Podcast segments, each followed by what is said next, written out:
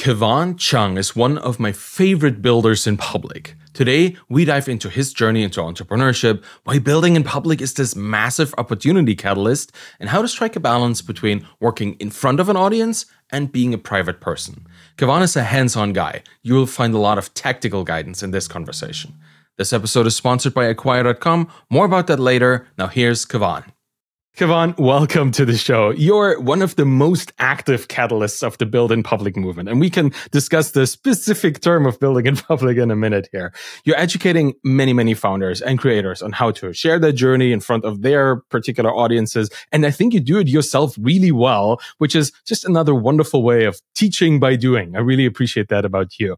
I want to dive into all things building in public with you today. And I'm a big fan of that movement myself. So this is going to be a lot of fun. Let's start at the beginning for you. How did you find your way into building in public? Ooh, wow. That's going to be a long story, but I'm going to try to keep it like quite short. Um, I started exactly three years ago. So that would be November 2020.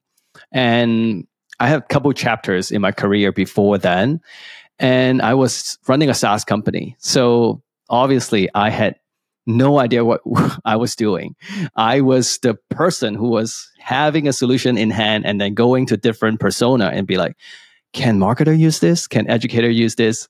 But at the same time, you know, that was the biggest struggle. The second biggest struggle was that, you know, I had investor, angel investor, not VC, thankfully.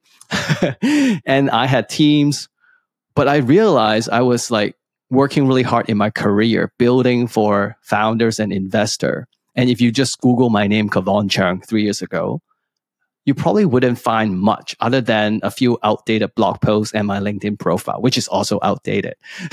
so I have two daughters now. So that was the moment when my first daughter was coming along. And I really want to re invent my life at that point. Like I still want to work hard. I'm still very passionate about what I do, but I think I need to invest more time in the word compounding. So that was the first moment when I went online and start reading what other people are doing, started writing online, started sharing whatever I'm learning at that moment. So that was the first point. Um, and then your question is like getting into building in public, right? I think it's half um, I discover myself. Like when I bumped into this word by research, I thought it resonate with my personal values, like honesty, transparency, integrity, helpfulness is who I am in real life. So I thought, I cannot talk about no code for two decades. I cannot talk about micro SaaS, which was really popular back then for two decades. Building in public, I can talk about for five decades, six decades. That's okay. So that was like just me finding myself. But at the same time, I just spotted the opportunity. Um, I don't know how you came about building in public, but for me, I saw a lot of people doing it on indiehackers.com on Twitter. When I Googled the word, I found four articles and pretty short, doesn't really explain much other than the why. so I thought, hey, maybe I could be the person to show people how to do it. So that was my first door into the building public world. Thanks for sharing this. And th- thank you also for being being so clear about you know like the, the moment that it happened. I, I, find the most interesting part to me is that your children are involved. That is that is really cool. Like the the fact that and, and one thing that really stands out to me with building a public in particular is like leaving a legacy. That is something that a lot of people want to do this for right? They want to leave uh, they want to leave more than just a couple outdated blog posts. That's that's what I what I hear from you, and that's what I hear from a lot of other people who are interested in this. So that moment being so pivotal to you making the choice to present yourself more and to do it in public in front of your audience, I think it might have to do with the actual act of becoming a parent. Do do you think that is related at all? I think so. I mean, uh, of course, at that point, I wouldn't know how it felt to be a parent. But it's just like, you know, my career has been around for not around, but I've been working hard in my career for like nine years at that point, nine, ten years. It just felt like it sucks if I just kept going into that uh, red race, right? The word red race. I, I remember having this thought and I explained it to my wife. I could start something now, or I could go find a job, but then two years later, I would be getting back to the same position. Yeah. So why keep making those like circles? Why not just try to see if I can do something now? Of course, I'm in a lucky position. So in my previous opportunities, they're quite like well paid. So I definitely like was really comfortable and I gave myself like like one year to see if I can figure something out. And if nothing happened, I wouldn't be here talking to you about this. And that's okay as well. Do you think that to to be successful at building in public, you need to have have kind of a a safety, a financial safety cushion? I think so. if you put it that way, I would think so. Because the thing is, we know that building in public is not like a, a straightforward strategy. Um, it's not like sales outreach. Like people say that's a numbers game, right? You reach out to 3,000 people, maybe uh, 60 of them would say yes or something. But building in public is it's a long term thing. Like you cannot just hope the result will come in six months. Even six months is quite short. I myself made zero dollars in the first six months, um, even though that was intentional, but it still kind of proved that in order to build a business around this, with the building public strategy, like building a personal brand, it, it takes time. And I realize, like I observe a lot of people, the people who rush to the dollar, they will never make it because people are quite smart. Like they know who's just there to squeeze the wallet and who's there to really help people. That that makes a lot of sense. I I am very very careful to trust people who have not been around for a long time but kind of want to teach me something for money. You know, it's like the same thing with people who haven't done the thing. I don't really trust them to be able to teach me the thing, but people who've just appeared and all of a sudden are a proclaimed expert without having any community involvement and, and kind of reputation in the community, very untrustworthy. And I think that the central core tenet of building a public is trust right? Like trust between the people who follow you for the things you have to share, for you, for your audience to be there and give you feedback and all that. Trust is elemental to all of this, really um, I, I find I find her very very relevant, and I want to get to this. But you just mentioned your wife and telling her about you wanting to start this journey. I think that that's something that we, often don't really talk about is buy-in from our peers and our family because this is a journey of not making much money for quite a while. And you know, it's a long, long process. Building trust takes a long time. Like trust is very slowly built and quickly eroded, so you have to be very careful along the way and having a support network partner, partners, peers, whatever it might be, is pretty important. How did you convince your wife and the people around you that this was a good idea? Did you have to fight for it or did, did you have buy in from the beginning? Um, wow. we never really talk about this, but um, exactly. we don't. Yeah, I'm, I'm glad you asked. I think she was quite okay. I think because uh, her dad was also an entrepreneur, um, retired, uh, because the industry was you know going down a couple like a decade ago. So she understood that in order to build a better life, you really have to build something. You cannot just be working for a job. I think she understood that, um, and also we're not living on the edge of our lives, so that helped a lot. And we were actually both planner. Like we're very organized people. So even before getting married and having kids, we already say that, okay, how much um, caretaking or parenting do we want to do ourselves or versus outsourcing to you know nannies or daycare center? And we said oh my wife lydia she would be you know a part-time tutor. She would actually move her career into part-time tutor in order to free up the time for the kids but also make some money to help with the family. So she was pretty okay but i think oh, you know what? She was my business partner, kind of. Not in a way that she's like involved in the business, but remember I said six months I didn't make any money. I fall I fell into that trap. I fell into that trap of just enjoying creating free stuff and let people praise me for that. You know, it, it's really fun and you can keep going on if, you know, there's no financial pressure. And people would be looking at you like, "Oh, you're so nice. You're the god, right?" but you know, at six month mark, she Yeah. came to me. She's like, "Kevon, when are you going to start charging people?" And I was like, "Oh." I woke up at that moment. I'm like, "Oh, I need to monetize. I need to figure that out." And Mhm. it was hard. Um, you know, it's not my first business, but yeah. it is still hard to ask for money. Yeah. And recently, she actually came to me again and asked how my business is doing. Yep. And we have a pretty deep conversation about like where the future of this is. And honestly, I'll be honest, like I feel that the economy is not doing quite well right now. I heard from my friends that, you know, everyone is kind of just holding tight. So it's another reality check from her. But why I'm bringing this up is that she is my partner so that she keeps me on track. And I'm very thankful for that. Yep. I think you're lucky, and I think I'm lucky Very too because I. I have the same I have the same situation. Danielle, my partner, she was a business partner of mine. We had a business together, which we built and sold, which was the foundation of me even being able to do all the things I'm doing now. But Yeah, even now, that. Yeah. even now she's doing the exact same thing that, that Lydia is doing for you. Like she is coming to me and telling me, Hey, you should charge more. like she literally did this just a couple, like a month ago or so, or two months, I guess, at the time that this comes out.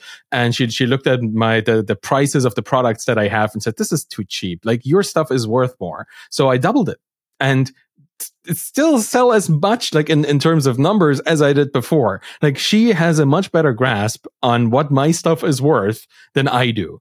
It feels like Yeah. a, a typical creator thing. And it's so nice and so important to have somebody to look at this from this bird's eye perspective and say, Hey, I know you love what you're doing. I know you could do this for free forever, but this is a human existence that needs money to to be perpetuated. So please make some more money. It's it's a really in, and, and I mean this in the best of ways, right? She's she's not asking for me to make more. She's just trying to to maximize the opportunity in that business. And I think Yeah, having that yeah. outside perspective is really important. And So- I find this really funny. I find that we all need that person to tell us that. Like like your wife, like my wife would tell me that, but I would also tell her, you should Yeah. increase your hourly rate. Yes. And I think it's because once we have the rate, we don't want to just suddenly change it, right?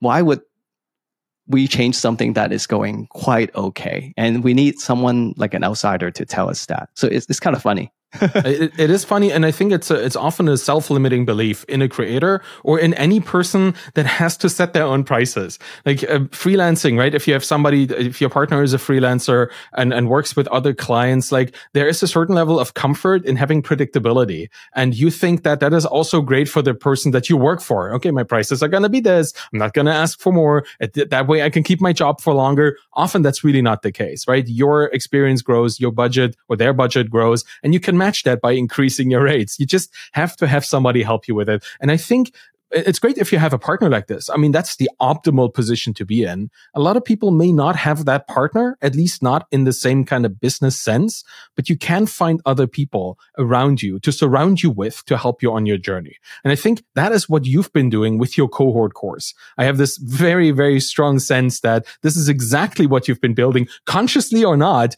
with the, the Building Public Mastery cohort. Can you tell me a bit more about how that happened? Because that sounds like that may have happened around the time that your wife told you to make some money. Is that right? uh, sort of, but not not right after. But the funny thing is, I was going to talk about this, uh, and then you just kind of let me into it. I, I wanted to bring this up because other than my wife, right? I actually had a student uh, or member, whatever you call them, uh, in my program, and then a couple days ago, she sent a message to me. She's like, "Kevon, like." Of all the value that you create, you're charging like peanuts. You're not charging enough.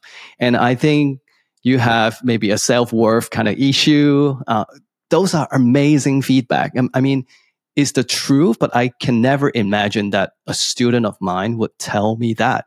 And I think for people who just don't have that community mindset, this is the benefit of community. Like I'm sharing my knowledge with these people, right? But it's not like I cannot take from them. Oftentimes I learn so much from them and they're kind of my accountability partner. So yeah, um, this program, um, It was an iterative process. I think all the entrepreneurs would say this. I actually started with a building public community. So a lot of people would be like, oh, what's the difference? Isn't that the same thing? No, no, not at all. When I first thought about, okay, I need to start charging people, I thought I have the building public audience because I have that free guy that did pretty well. It's easy. Just put them in the same room and let them talk to each other. then just charge them a monthly fee.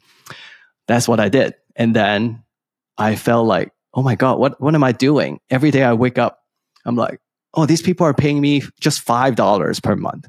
N- not a lot, which is really a, a bad idea because they don't even care. They just want to support me.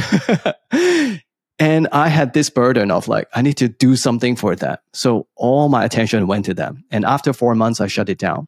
And I said to myself, as a creator, I need to find out what product types fit me the most. community alone, not my cup of tea. I'm sorry. I'm a community person, but I cannot run a pure community that is just about connection. No, that's not for me. And I kept digging. I thought, okay, maybe I can do a challenge because I think I really enjoy teaching. I mean, my background was running a kids coding school with the founder. I was her left hand person for four years. So I thought, okay, maybe I can try teaching. So if a community for building in public didn't work, maybe I should really just break things down and walk people through how to actually do it. But I didn't jump into course creation. I did a challenge first because maybe it's a better way. I actually just tweeted about this. It's a better way to just get people to take action. Courses, you know, people watch it and don't do much.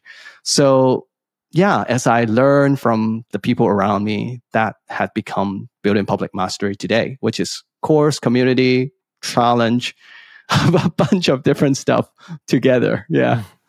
So the challenge part is very interesting because that's something that you rarely see in, in the whole course world, right? It's about education and maybe community, but to have like tangible kind of like deadline based goals. That is really cool. Th- that is, is something that you saw successful somewhere else and you kind of took that into your own world? Oh, that was more. I definitely noticed people running challenges, but I didn't study too much into it. It was mainly from my own understanding. So the thought process was I was running challenges and I realized people need to be taught before they can actually do a good job in the challenges. So then I stopped the challenge and I went into uh, live teaching. So a cohort based course where we come together as a group, uh, 15, 20 people, and I would deliver my uh, lecture and do breakout exercise all together for four weeks. So I did that for like almost two years.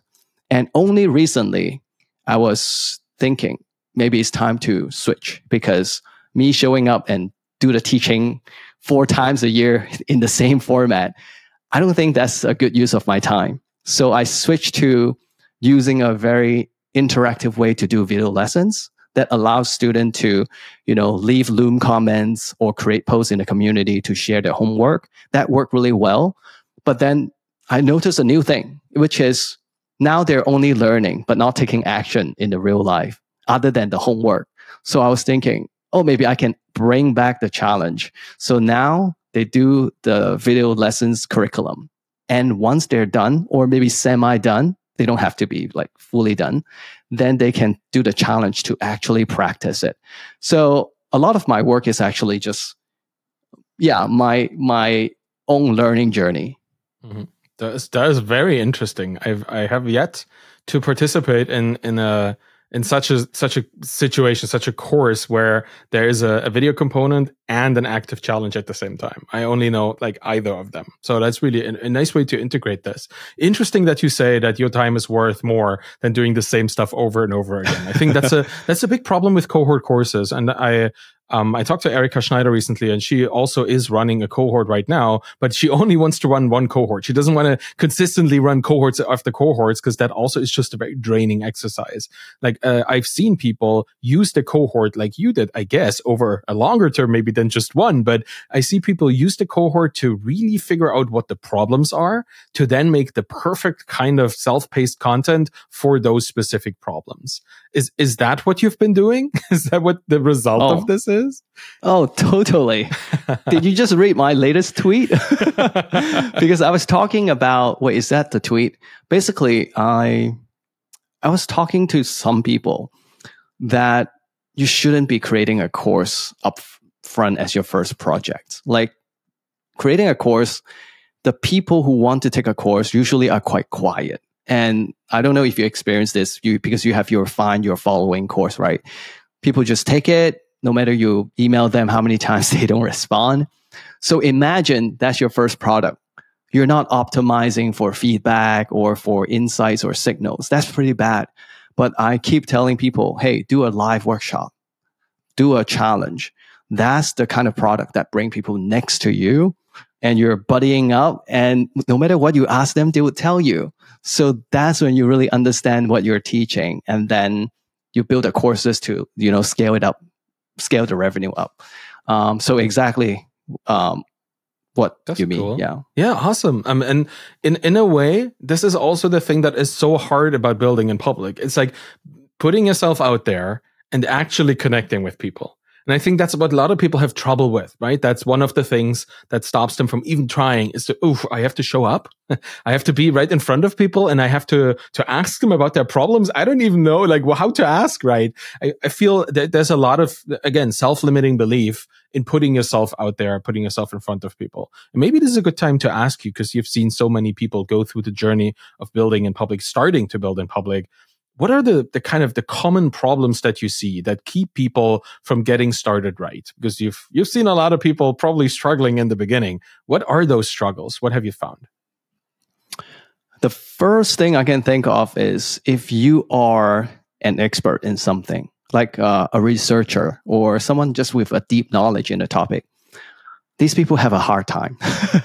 Because the thing of lowering your ego thinking that you don't know everything and then asking people for their insights and questions it's just out of their world. It's like i know everything about this topic. Why do i need to ask them question? So whenever i encounter people like this i'm like i'm i'm honestly quite lost how to help them because it's not something you do a course or read a book and you can resolve that. Um, another type is i notice from our current sprints like a lot of people are supposedly showing their work. But when I read their posts on Instagram, on Twitter, on LinkedIn, I still don't know what they're working on. I think there's a fear in that I shouldn't talk about my unfinished product. Like I am supposed to be the expert. If I talk about something that I'm working on, it sounds like I don't have credibility or I don't have the thought leadership so people wouldn't buy from me. But then when I look at their posts, it's all like just thoughts or, yeah, just an idea. And anyone can talk about the same idea. I'm just, yeah, honestly, a little frustrated. But again, I remind myself that's why I'm here to help people because it's not easy. So, uh, of course, I give them a lot of time. Like, I don't like to rush people to have that kind of mindset shift because you don't know their background. Like a lot of people ha- might have like some personal stories that uh, maybe they used to work in a corporate and the manager keep yelling at them for sharing work in progress, right? So it's more about knowing where they are and help them move a little bit. So I'm sure you have encountered a lot of different people yeah. as well. Yeah. Yeah. And it, it, boils down really to fear. There's always the, the fear of the unknown. That's that's something that whenever I talk to people who who want my help as well in, in just getting started, building an audience or building a public, whatever specific kind of outreach or marketing it might be, they they always they, they struggle with I have nothing to say which is never about having nothing to say. It's always about the things that I want to say. I'm not sure if I should say them, right? They, they have a lot to talk about, but they fear that they are misunderstood. They fear that they, they are per- perceived as something less than they see themselves as. That's kind of the ego thing that you talked about. And then they also, they're just afraid of showing work in progress because work in progress isn't perfect and anything that isn't perfect is a failure. That's the, the mental block that I see a lot in people. Did you have this too? Because I remember when I started building in public,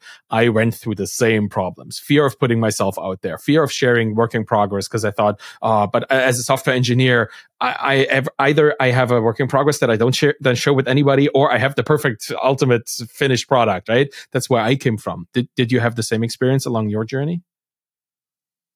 Actually, not really.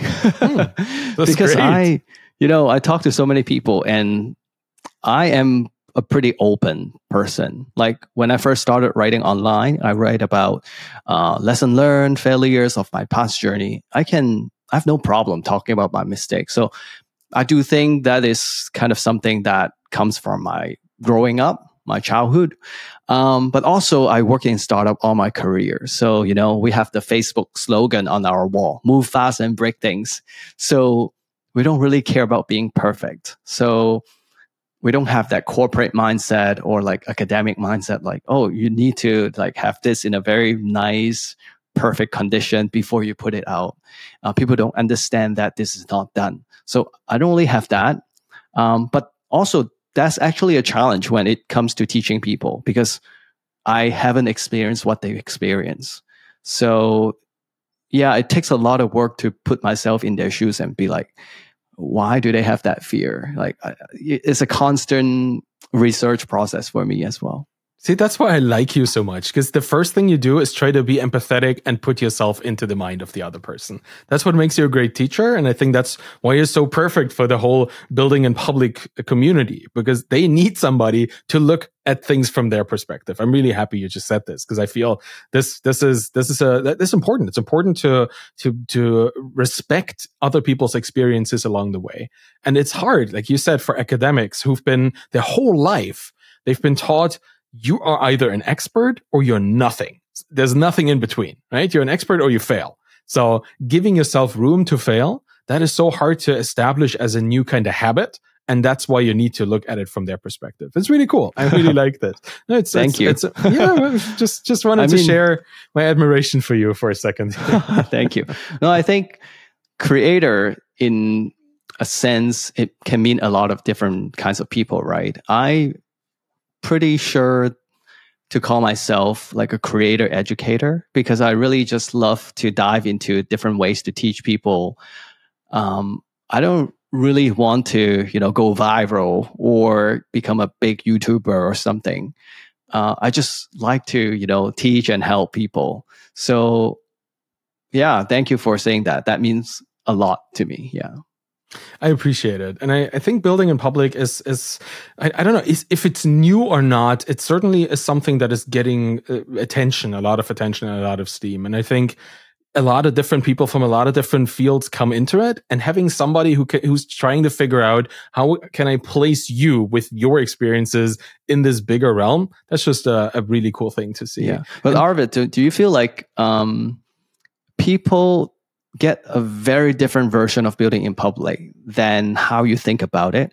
Because like i really see that. Like people see people using the hashtag building in public and all they do is like sharing revenue mrr charts and they think that's the version. So sometimes i'm thinking to myself like is it good to keep using this word building in public? Because people come with some definitions in their mind, and it's not easy to change that at that point.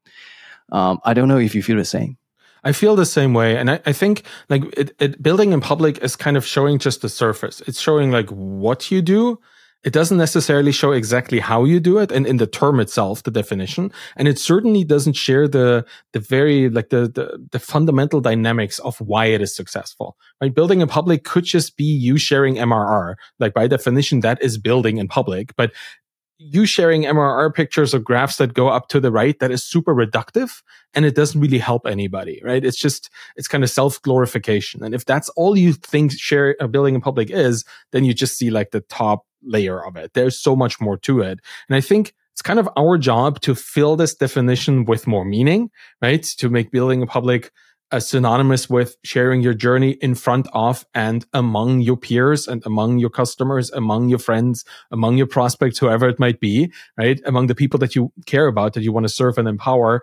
It is a reductive statement, but you know what? Like over the last couple of weeks and months, we've had this discussion around what does it mean with the term indie hacking as well like indie hacking is oh, dead true. indie hacking is the new drop shipping like this whole conversation is still ongoing it feels like indie hacking itself as a term as a thing that people do it just has matured a little bit. It used to be somewhat indie a lot of hacking and now it's a lot of indie and somewhat hacking. It's just like indie, indiepreneurship, indie entrepreneurship, indie business building. The hacking part has gone and all the hacky little things like the insider jokes, the community stuff that has kind of mellowed out a little bit and moved more into a more professionalized, more templatized thing as well. And I think building a public is going through the same change. Like building a public has been around for let's let's just say that the phrase itself is maybe 2014 15 but the the act of it entrepreneur ride along used to be a subreddit in like 2011 and i think pat flynn has been doing this this whole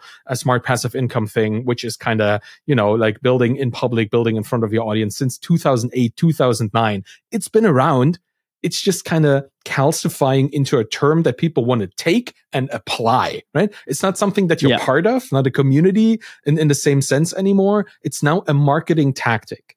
Just like indie hacking is a business building tactic. So in that regard, yeah, it's, it's definitely not as clear as what we want it to be, but we just have to defend it. That's kind of what it is. We have to defend it from becoming too templatized. What do you think about this? Like, do you, do you see the same development? I just want people to think that building in public is kind of like the word digital marketing. What does it mean?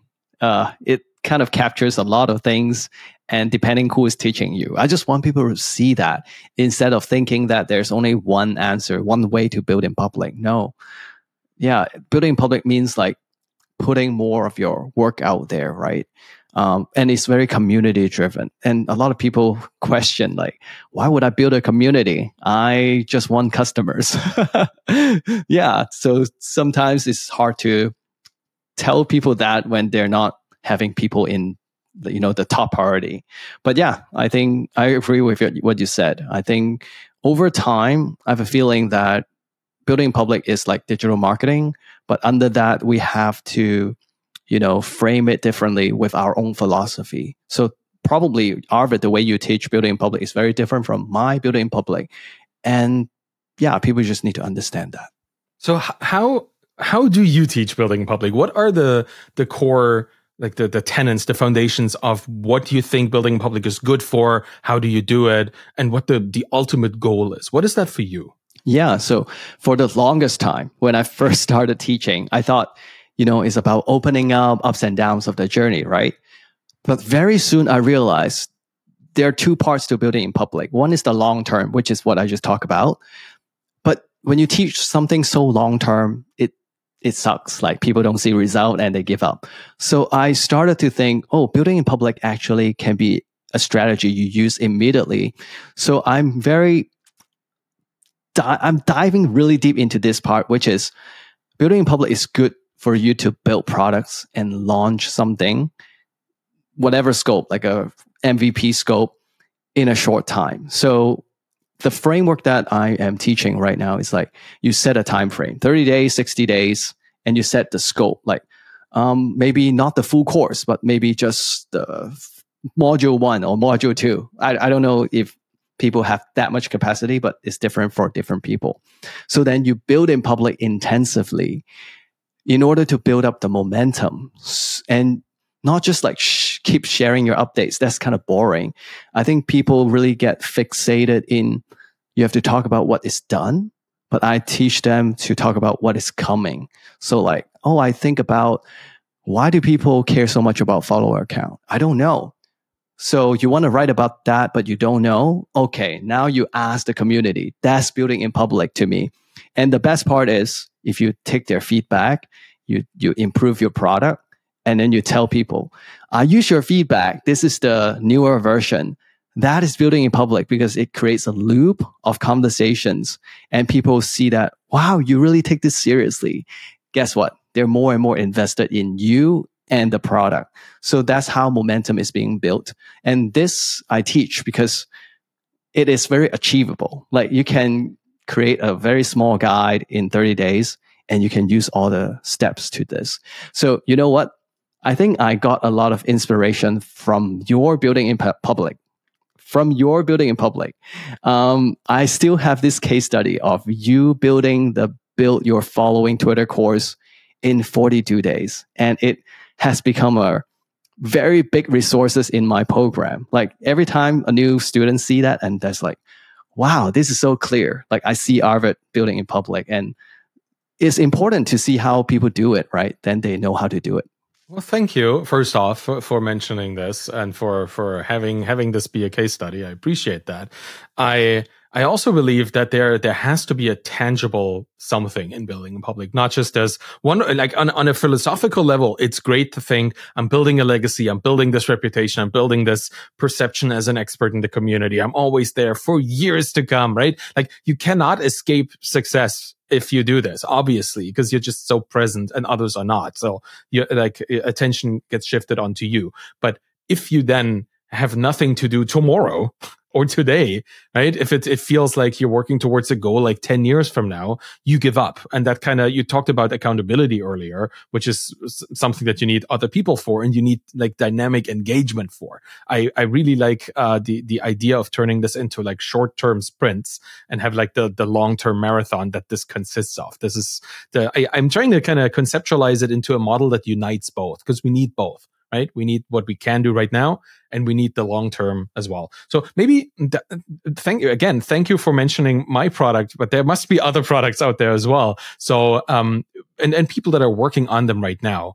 I I wonder, do you have any kind of really actionable, really pragmatic advice for people who want to do this right now. They they're building something, they want to build it, or they're not building, they're looking for something to build because I feel that is the better place to start this on. Um, what what should they like tangibly do? Is there something you can like a little prompt or an an exercise you can give them right now to get their feet wet in the building public world? Oh, okay. If they well it's two different scenarios. If they have no idea what they should be building it's a totally different approach right? I think the building public it becomes a bit vague because you're just doing kind of uh, idea validation. You'll be asking a lot of open-ended questions um, maybe polling people. That part is actually hard i would say. And it is not the fault of building in public. It's just an entrepreneurship thing. like, yeah, everyone needs to build up the muscle to identify opportunities. But let's say if you have an idea and you kind of have a bit of people around you, I don't think you need a lot. You just need a small circle. Even if you have like 50 people um, that are actively caring and engaging with you, even if they're not your target audience, I think that's good. That's why my second project was called Making Twitter Friends because I cannot stress enough like if you don't have an audience, just make friends. Like friends would help you boost your confidence. When you're not talking to a wall or crickets, you will feel better and you'll just keep going. And guess what? Your friends will attract the target audience. I think a lot of people don't understand that. But anyway, uh, I think a few quick tips I mentioned already, but maybe it's good to summarize it is you have an idea of what you want to build, scope it down to 30 days or 60 days. So then the finish line is pretty clear.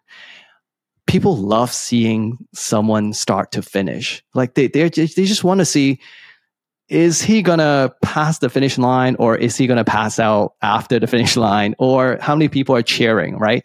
People are nosy. So having a small scope helps. Like, don't try to create a cohort based course in 60 days. That never works. So, scope it down, start date, end date, and then just, yeah, talk about things that hasn't happened yet. Ask questions. I think that is the best way to start. I'm overly simplifying this, but yeah. That's the I way think to it's, start. It's it's a great way to start. Like first off, scoping something is usually better than not having it scoped. Obviously, right? Knowing that I have two months time to do this allows you to plan for it, and you can share that plan. That plan itself is a build in public piece of content, right? I'm going to do this and I'm going to do that and that and that. That's a tweet you can put out there. And then the first day you try the first thing, it fails horribly. That's a tweet you can put out there. And you try something else that kind of works. That's the next thing you can talk about. It's kind of looking at things from the outline perspective and then trying to make it happen and, and talking about the things as they happen. That's, that's a pretty solid start. I would recommend that to people who are starting out. Definitely. Yeah. And lower the pressure as well like um, if I actually have quite a number of students, when they scope it down to 30 days, they actually come out to the community and say, I am not launching this product. Like through that process, I realized this is not what I want to build. That's good. I think it helps you reflect, right? But there are also like people who say, I'm not ready to launch after 30 days. I'm going to extend it to 60 days, that's also okay. And there are people who like completely pivot to a different niche.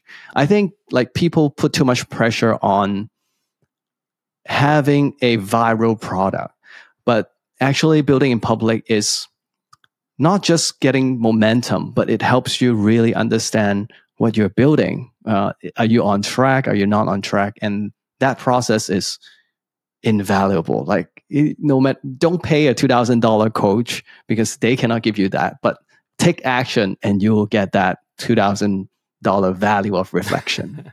I, I like that. The the feedback cycles that you get from building in public, they are incredible. Like if you do it right. And and the thing is, even if you do it wrong, there's something super valuable in not getting feedback or in getting weird feedback. That is also instructive, right? If you ta- if you talk to people about your cool thing that you want to build, and all you get is like shrugs and all you get is nah i don't need that or i already have this why would i buy yours? Right? You you also see that things that you thought may be super exciting they may not work and you can pivot early which is a, another benefit of scope. So um the, the one thing that i hear a lot in this situation when people are starting is well how do i talk to people and, and, i don't mean like how do i talk to people but as who do i appear in front of people? Because if you're building in public you're acting kind of on a stage right? You're putting yourself out there. You're projecting something from your own personality out in the world. In, in other words you're kind of creating a persona. Some people do and I wonder what your perspective on this is. Do you need to be a person or a persona or a person that came back from being a persona to effectively build in public? Like, how, how do you think about like authentic self representation in, in the communities that you work in and for? I think you have to be a person. So there are people who just like, I have a niche. Maybe my niche is parenting and all they talk about is parenting honestly, no one wants to hear from this person. It's just boring. Uh, I have this framework, right? 40, 20, 20, 20, like 40% building in public because we want eyeballs on our project. So yeah, just talk about what you're doing. 20% wisdom bomb, you know, those like short, repostable wisdom like an expert. That's okay. We need that kind of to drive growth.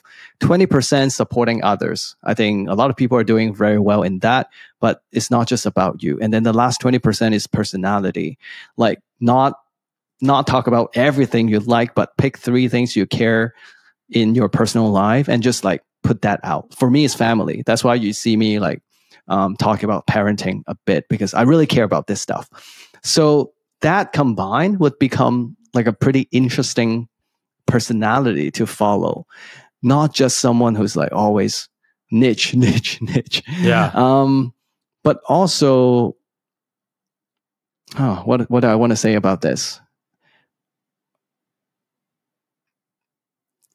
Your question is persona or person. Mm. I can interrupt with a question if you like and edit it in as if. yeah, that would be great. Okay? okay, let me let me get to. I have a question here. Okay, so you you you just talked about like your family and your kids. Um, how much of that do you share though? Because it feels like that's also something that you know can be risky online, like putting your your family out there, your private, your personal life. Like how much of that do you how much of that do you share, and how much of that do you keep to yourself? Where do you strike the balance there? Oh, that that's um uh, everyone has a different line, right? I am someone who my Instagram page is public. So I have no problem like showing my family photos. And but that's just me. Um, I see other people on Twitter. They also have young kids. They also love talking about that because they're living through that, but they would like blur out their kid's face. I think that's okay because the main point is not the kid's face, right? The main point is whatever you're living through, you want to share that moment like, oh, parenting is tough, or you realize work life balance doesn't happen anymore. This type of like realization or lesson learned, that's the key, not the kid's photo. So I wouldn't share too much because while I'm very, very sure that by sharing family, I attract people who cares about family as well. And to me, that's a really important connection. Business is not just about business. Um, I feel like if you're a family person, you will attract your target audience, which are the family oriented people in that audience. If you're like aggressive, if you are like bro, if you are very authoritative, you will attract these kind of people in the target audience. And that's okay. Um, so what I'm saying is don't overshare. No one really cares about your family that much. It's really just to establish that touch point of what you care about to show your personality. I think that's a very important distinction, right? You, are not supposed to, and I'm, I'm trying to keep my, my dog pictures that I share on Twitter uh, to a minimum or a maximum of one a day because I, I have so many pictures of my dog. It's crazy. One a day. That's a lot. but well, also, yeah, yeah, but your volume uh, is, is high. Exactly. So one a day I, is okay out of your 40 20 20 20 i think it's it's still like solid 90% everything else but i i have so many pictures of bina like on my phone it's crazy. Every time i see the dog it's just like oh she's so cute take a pic. And then i want to share it because you know you just love the the people and and pets you surround yourself with. But you're right they are your family like you care about the most uh, like you are the only person that cares about them as much as you do. That's the whole point.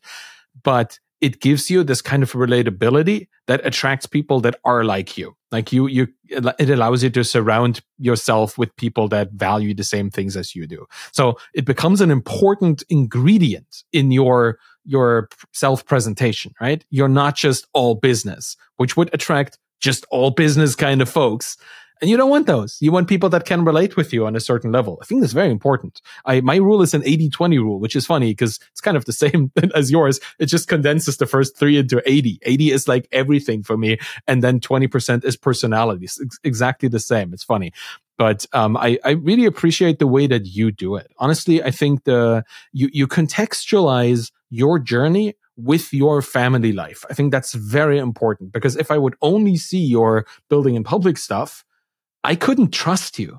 As much as you're great at what you're doing, I need to know there's a real person standing behind all of these things, right? I need to know the Kevon that you are, not just the Kevon that is super professional and does all these wonderful things. I need to know the dad. I need to know the friend and the peer that I want to build a, a true and meaningful relationship with. And I couldn't do this if you didn't share all these things, these personal things. Yeah, that's that's why I really don't enjoy when people just throw out content like um, realization or thoughts because after reading like 10 times, I still don't know who they are. right. How can yeah. they get followers or even friends when people don't really see through those texts? Yeah. Yep that's that's what I always tell people that ask me to look at their Twitter profile and tell them what they could do. Like when I look at it and I don't see what they promise me for for a future relationship, for an actual meaningful two, five, ten year Twitter friendship. When I don't see that, probably not going to follow them because that's what I want to know at that point, right? And I, I think you do this well. I, I love your your Twitter presence. Honestly, your whole brand presence with the broccoli and everything. We didn't even get to talk about this. This is so distinct and it's so you that I feel this is a guy that I want to build a long-term Twitter relationship with as a friend, as a peer, as a, as a teacher, as a student on all these levels because he's so approachable. You make it very easy. And, and that, I think that Thank you. I try, I try my best. I actually have one tip for people who are like kind of struggling. Like I, I love my family, but now you're telling me you cannot talk so much on Twitter about your family. I want to give a tip to these people. I put more of my family life on Instagram. Like on Instagram, I don't build in public. I, I, post a picture once in a while about me working on some stuff, but that's my personal life.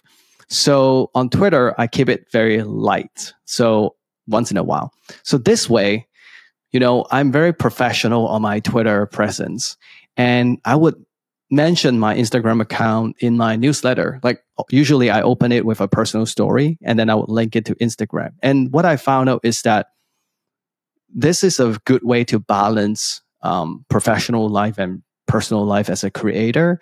The people who don't mind your baby photos, they would opt in on Instagram. And, you know, they would really like feel a strong connection with me. But most people, they don't care about that. They would stay on newsletter and Twitter. And that's kind of brilliant. Like I love this spread. So you don't really have to talk about everything on every platform. You can actually have different purposes on different social media accounts.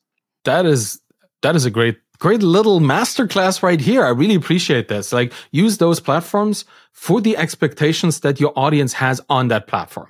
Right? Instagram people, they want to see pictures of your life. Twitter people want you to be a professional, albeit still human person, right? They wanted like different people want different things. Wow. Newsletter, Instagram, Twitter, you got it all. So if, if people want to follow you on, on how many platforms do they need to sign up or which platforms do you want people to go to follow you on your journey?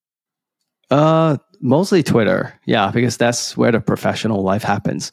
But also, um, you know, people say, oh, I forgot what I want to say. Uh, there's something I want to say. Yeah, don't worry. Like, I'm just. Oh, oh, oh I know. And also, like a lot of people talk about like bringing people from platform to a platform. Like you know, on Twitter we want to drive people to YouTube, and then on YouTube we want to drive people to Instagram. I don't believe in that. You know, we we we have our own interests, and you don't have to force people to follow you everywhere. Um, yeah, going back to my point, like just be very intentional about the usage. Yes. Well, I'll put all those those links to all your profiles and your newsletter and your website in the show notes anyway, so people can pick right. People can pick the right platform to follow you on. I think right. that's. Do you that's, have enough space? I have enough space. send send me a list. I'll I'll make it happen. But you know, like Twitter is definitely the place where I uh, consume most of your work, and I still see you as a full human being there. So it's a pretty good platform to choose to interact with you, and I will keep interacting with you over how many year ever years may come it's been an absolute pleasure following your journey for the last couple of years. And I see you, you're just enjoying doing this work so much. So can't wait for the next years and see what's going to come there. Thank you so much for being on the show today and sharing your building public insight and, and all of that with me. That was really, really wonderful. Thank you so much, Kevon.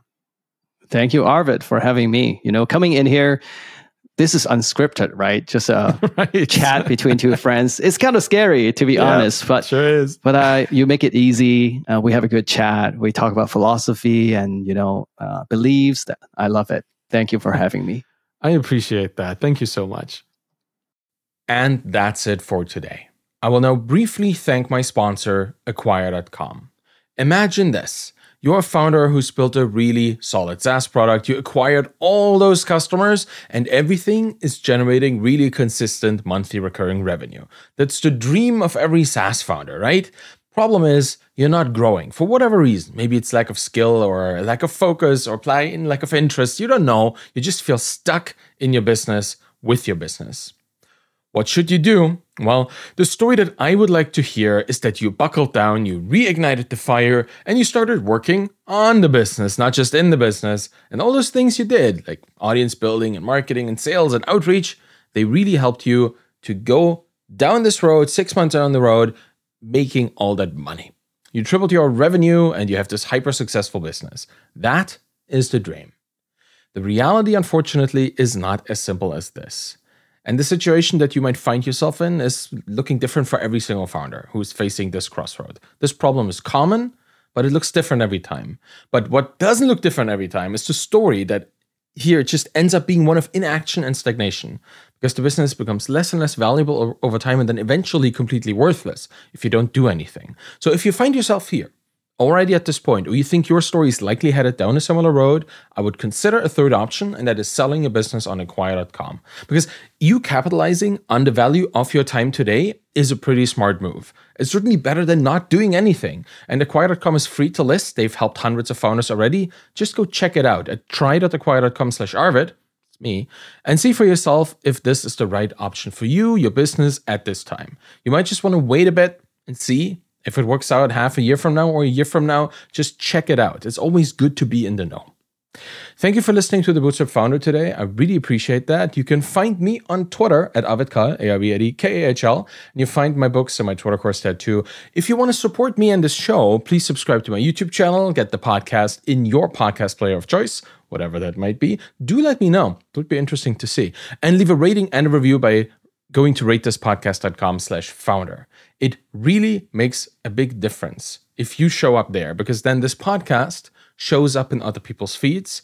And that's, I think, where we all would like it to be just helping other people learn and see and understand new things. Any of this will help the show. I really appreciate it. Thank you so much for listening. Have a wonderful day, and bye bye.